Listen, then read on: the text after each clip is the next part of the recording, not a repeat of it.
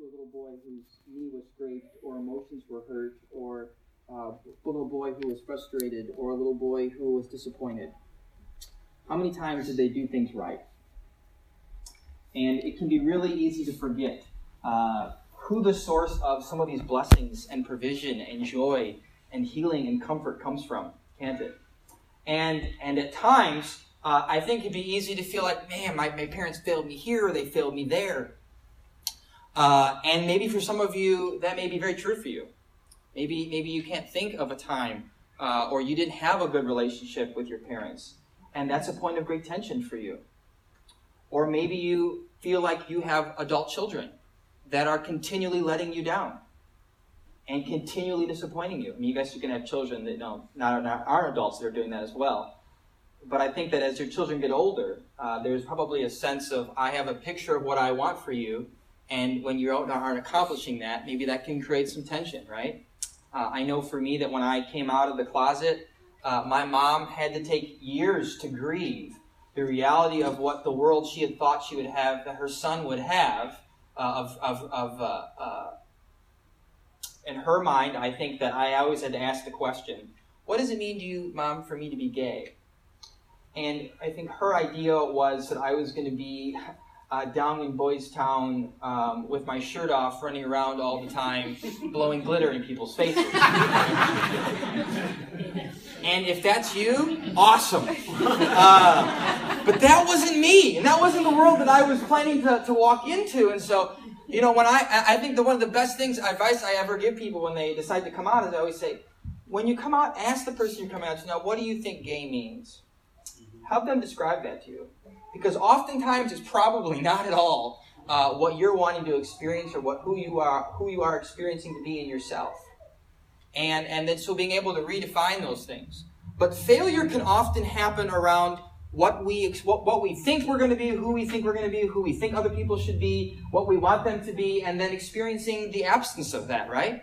And so we're going to kind of dive into to both to some of that today, but primarily what I want us to look at in this passage is uh, I'm going to preach a style that I used to do back in the day, which is called an exegetical preaching, which is verse by verse. Uh, and I don't know, some of you, how many, how many of you ever heard a preacher do verse by verse before? One, two, three. Okay, a few of you. Good. So that's how we're going to do it. We're a little, little different today. We'll start in the very first verse that was read in this passage today, which was Luke chapter 17, beginning in verse 11. It says, On the way to Jerusalem, Jesus was passing along to Samaria and Galilee. And as he entered a village, he was met by ten lepers. Catch this, what I want you to catch. Who stood at a distance. Who stood at a distance. There was a reason they stood at a distance. Uh, in Leviticus uh, chapter 13, it tells that lepers are supposed to do a few things if they come down with this awful disease. Now, let me also just describe to you what, what leprosy is. Uh, leprosy is usually you can get it and you don't even know you have it for 5 to 20 years before symptoms start showing. And when the symptoms start showing, oftentimes you may not even realize it because what happens is you start losing feeling in certain parts of your body. And so when something hurts there, or there's an infection, or a cut, or anything inside your body goes wrong, you don't even know because you don't have feeling there. And so, you know, if you were like, oh, I have a pain in my certain part of my body, I need to go to the doctor and get that checked out, I don't know what's going on in there, you wouldn't have that. You wouldn't have any indications of what's happening. And sometimes what would often happen is that if something went unattended, protect, particularly an, an infected wound, you'd just start to, that limb would start to rot and it would fall off. You would lose feeling in your body. This was, a, this was just a really terrible disease. You would also, oftentimes, uh, it's said to have lost eyesight and you would be very weak. Now, somebody who had leprosy, we now know that the way that it's contra- contracted is if if I was to cough on you, or if uh, you were to get in contact with any of the fluids from my nose, and, and those things touched you, and then you know you somehow uh, put that to your mouth or consumed it in some way, right? The same way that, we, that most diseases are spread. But with this particular group, what they were told was they were supposed to do these things. If you had leprosy, you were to wear torn clothes all the time. You were to let your hair on your head hang loose. This is all in Leviticus chapter 13. You were to cover your upper lip. You were to cry out anytime you were amongst other people who weren't the other lepers. Unclean, unclean. Could you imagine that? And the worst part, I think, of all is that you couldn't live in the community. You had to live on the outskirts, out by yourself. You couldn't live with people. And so they excommunicated you even from the community.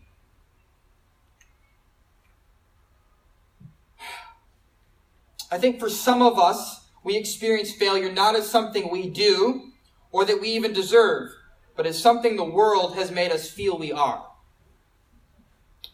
I think the world often can make it really difficult for some people to succeed. And the world can also paint a narrative that you're a failure just because of who you are, or because of the family you grew up in, or the disposition you have, or the lack of education you experience, or the, your, your, your spectrum on the ability of ableism. The world can paint a picture of this is what failure is, and if you don't fit into this box, then you're a failure, then you're on the outside, then you need to scream unclean, then you are pronounced to be useless, or a hazardous, or a problem. Failure oftentimes can feel like a setup, can it? I can imagine that these lepers felt like they were failures, not because of anything they had done wrong, but because they had just been deemed, simply deemed as other, as has-beens, as throwaways, as useless. You know, these lepers, uh, good, chance they probably had normal, healthy lives before they came down with this. Can imagine these lepers had family members, probably children, job, sense of security, a home, social status. But the minute that they got, they got diagnosed with leprosy, guess what? They lost all of it. The families couldn't touch them anymore. Couldn't pick up their kids. They couldn't go to work as usual. They couldn't go home to the home that they had built. Heck, they couldn't even wear the same clothes they were supposed to anymore. They were supposed to tear their clothes and grow out their hair on their head. They had lost all social connection. I can imagine how much like a failure they had felt. Yet they had not failed, had they? Had they done anything wrong to ask for this uh, sort of juxtapose of their social status, the loss of their jobs, or their connections, their place in society? No, they, they did not. They didn't do anything to deserve this. And not because they failed, but because the society made it impossible for them to succeed. I can think of people in our society today who this maybe this this would fall, this group would identify with. Can you? But I, I have a list, but I just want to hear maybe if if you can think of any people who maybe our society has deemed or treated like lepers. People in our society today who they have made it difficult for a particular group of people to succeed. Can you just shout out some names, some groups of people? People who are undocumented. People who are undocumented the homeless, people who have been to prison, people who have a record, absolutely. HIV positive? HIV positive folks. Oh, yeah. What else? I'm sorry? The mentally ill? Yes. Or those who are not deemed able? Impoverished neighborhoods. Impoverished neighborhoods. Yeah. What else? Transgender and non-binary people. Yeah, absolutely. And we, we could include in that anybody in the LGBTQ plus community? Anything else? The poor? Yeah. I think about women as well. And looking in this room, uh, it's about half of this room, over half this room is probably women and and it's to me it's kind of uh, for whatever reason that didn't come up. But it's a reality that is a reality. That uh, in many ways the systems of our culture and of our world has been set up to women just have to work harder. And that in some ways uh, they're set up to fail when compared to the plan and the ease that it could be for a male. The way our society has been set up expectations of what, what is a leader and, and, and what's a role of a woman. And then the redefining of these, and then the readjusting of having to teach people that no, I don't fall into what you think I should be. These, these systems can be difficult and they can make us feel like failures, right? They can make us feel weak. They can make us feel inferior. But in reality, we're not. It's a system that's been set up that has made us feel that way. But we can't deny the fact that we feel that way. Continuing on in verse 13, when Jesus uh, encounters these individuals who have leprosies, leprosy, it says that they lifted up their voices saying, Jesus, Master, have mercy on us. And is this not the cry of all the people in the group that we just, the names we just listed? Are they not all crying, Have mercy on me? Stop treating me like this. Stop making it so difficult for me. Have mercy on me. This is the cry of the lepers. It's funny, they don't, they don't, they don't scream out, heal me. And they don't sc- scream out, unclean, unclean to Jesus. They scream, have mercy on us. Have mercy on me. I think they see that Jesus can see them differently. Verse 14, it says, When he saw them, he said to them, Go and show yourselves to the priest. And as they went, they were cleansed. That Leviticus chapter 13 that I referenced, referenced earlier, that is where they are told that they're to go to the go to the priest if they do have leprosy. The priest will check them out, and if he does declare that they have leprosy, then they're cast out outside of the community, and all these things that I told you they're supposed to do are enforced upon them. And so now they have to go back and they have to show themselves, I'm healed now. Take away that pronouncement over me so that I can be restored back to the community. And so as they go to the priest to show themselves so that they can be restored back to the community, they're healed. I love this, that Jesus heals them. The society who made it difficult for these men to succeed would be overcome by a God who would transcend all of these things. You know, I can remember uh, when I was in middle school and when I was in high school, and I was just recently opening, going through my journals, and I was reading my journal entries about I, I and I. It's really fun to read through my journal entries. I had the biggest crush on my best friend, and I didn't even know it. I'd just be like, I don't know why he doesn't want to be my best friend like I'm his best friend. he wants to spend more time with his girlfriend he wants to spend time with me. That seems weird. You should want us to be equal time. Gosh, I was just so blind to everything. You know, and, and, and, and I'm reading through this, this, this, these, these letters, and then I got to a point when I said, This is just so hard, God. I wish you would heal me. And I, I wish that you would just make me like all my other friends. And God, I want to be a pastor one day, but I can't be a pastor and be gay. Would you please, why would you call me to be a pastor and make me gay? Please just take this from me. And on some of the pieces of paper, there were water spots. And I remember those water spots because those were tears that dripped on the paper as I wrote them, begging God to change me. and I and I now uh, at 26 uh, have not been changed uh, as far as my sexuality goes, but I have been changed on how I view my sexuality, and I have been healed in the sense that I no longer feel an urgency to write those letters and for tears to drip from my eyes as I ask God, have mercy on me because the setup that I'm going to have in this world is going to be a lot harder this way. And I know that when I told my mother I was gay, that was her biggest concern. So life is going to be so hard for you, even if you accept it. People are going to make it. I don't want you to have life hard. And I look at our story today and I think about these individuals who were lepers, and, and they absolutely needed physical healing, right? I mean, they were in physical pain. It wasn't like they just um, were born with some type of inability. They were in physical pain every day, right? And, and there was this sense of limbs losing and, and life was declining and they were going to die sooner than most people. Because let's also remember that there isn't modern medicine. So if a limb falls off, it's not like they just know how to sew it back up and take care of you. Oftentimes, you would die from that. These, they were in need of deep healing. But so was the system, was it not? So was the system that made them made their life even harder. I mean, they had this physical ailment and this pain and this suffering, And, and that was hard in itself, but then to have the system make it even more difficult for you and you really just feel like, hey, we're just going to throw you on the outside of the skirts and we're going to hope you just die quickly. Both things needing just as much healing, both things needing just as much intervention.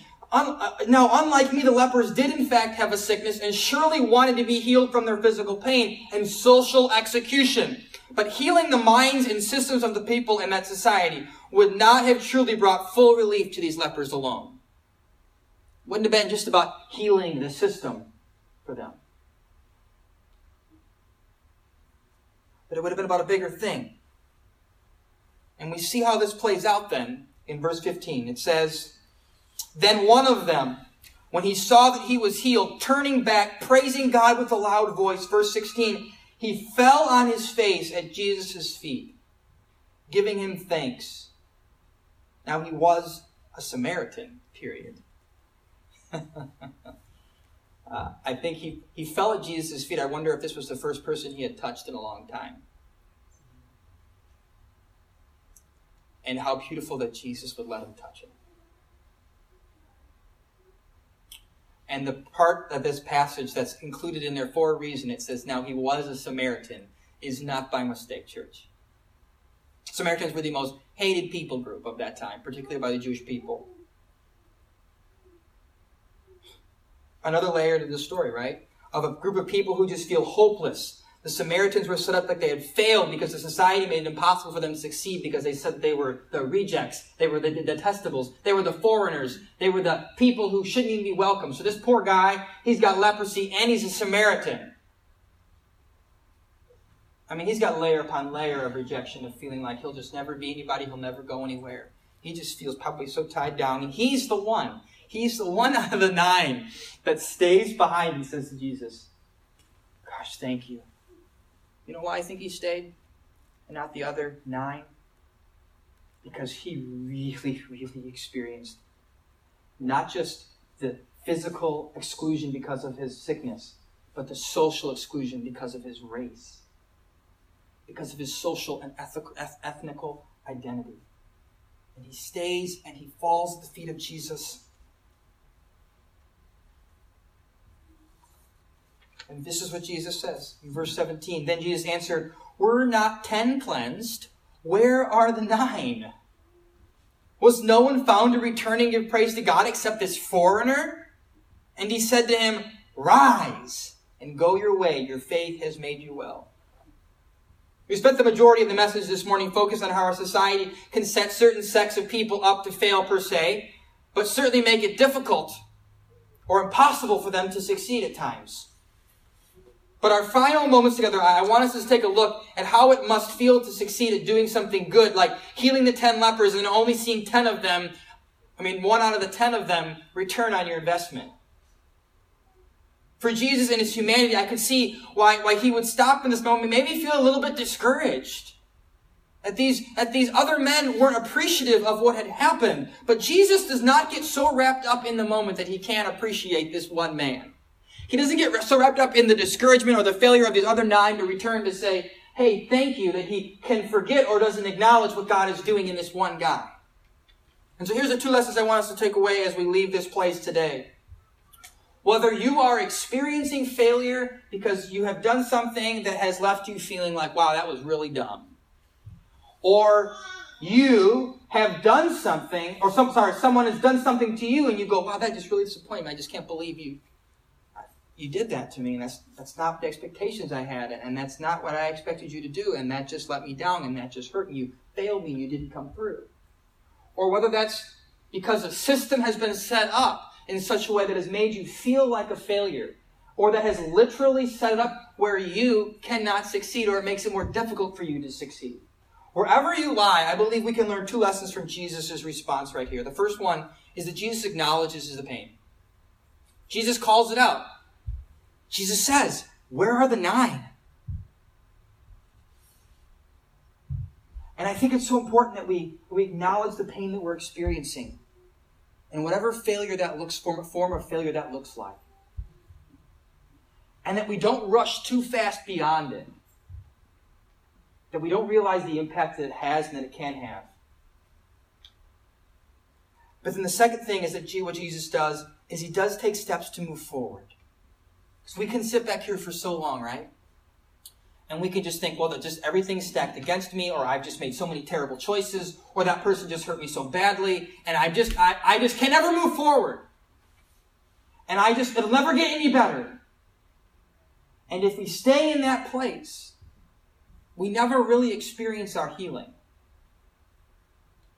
We've got to take those steps to the priest to get checked out and to be restored back into the community. We've got to take those steps to realize that, yeah, I made this choice, but boy, if God can redeem Peter's choices, he can redeem mine.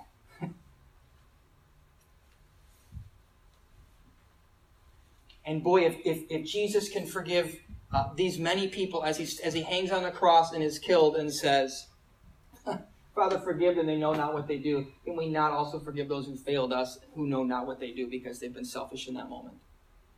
And to me, that's what I think these nine lepers have done as I bring a close. I invite the worship team to come. I, I think those nine lepers have done exactly that. These nine lepers are so consumed with what has happened for them and about themselves and what they now get to be able to experience to go back home and have again that they don't even, they're not even thinking about the thanks to Jesus or the source by which this came to them.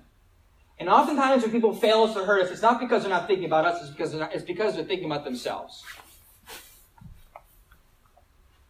And oftentimes when we fail, I think other people or fail ourselves, or maybe we feel like we failed God, it's oftentimes not because we're not thinking about other people or not thinking about God. It's because oftentimes we're just thinking about ourselves and what do we need or want in that moment. And so I think the important lessons for us to take away again are today are to acknowledge the pain of failure, whatever side that you may identify with that in. And the second thing is to always take steps to move forward, to grow in that, in that. Whether that's fighting the system, whether that's allowing God to use your failure for greater things, or forgiving somebody who's let you down. Because I believe out of failure, healing comes.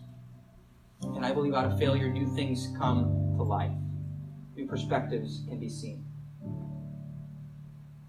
That's what it means to fail boldly. It's to not let failure have the last word but to let that moment of failure to be a time of reflection or time of courage to rise up and say, I'm going to fight this system. Or time for me to say, this is an opportunity for me to have an honest conversation with someone let me down and to restore a relationship and an expectation and to move forward. Amen? Is the word of God for the people of God.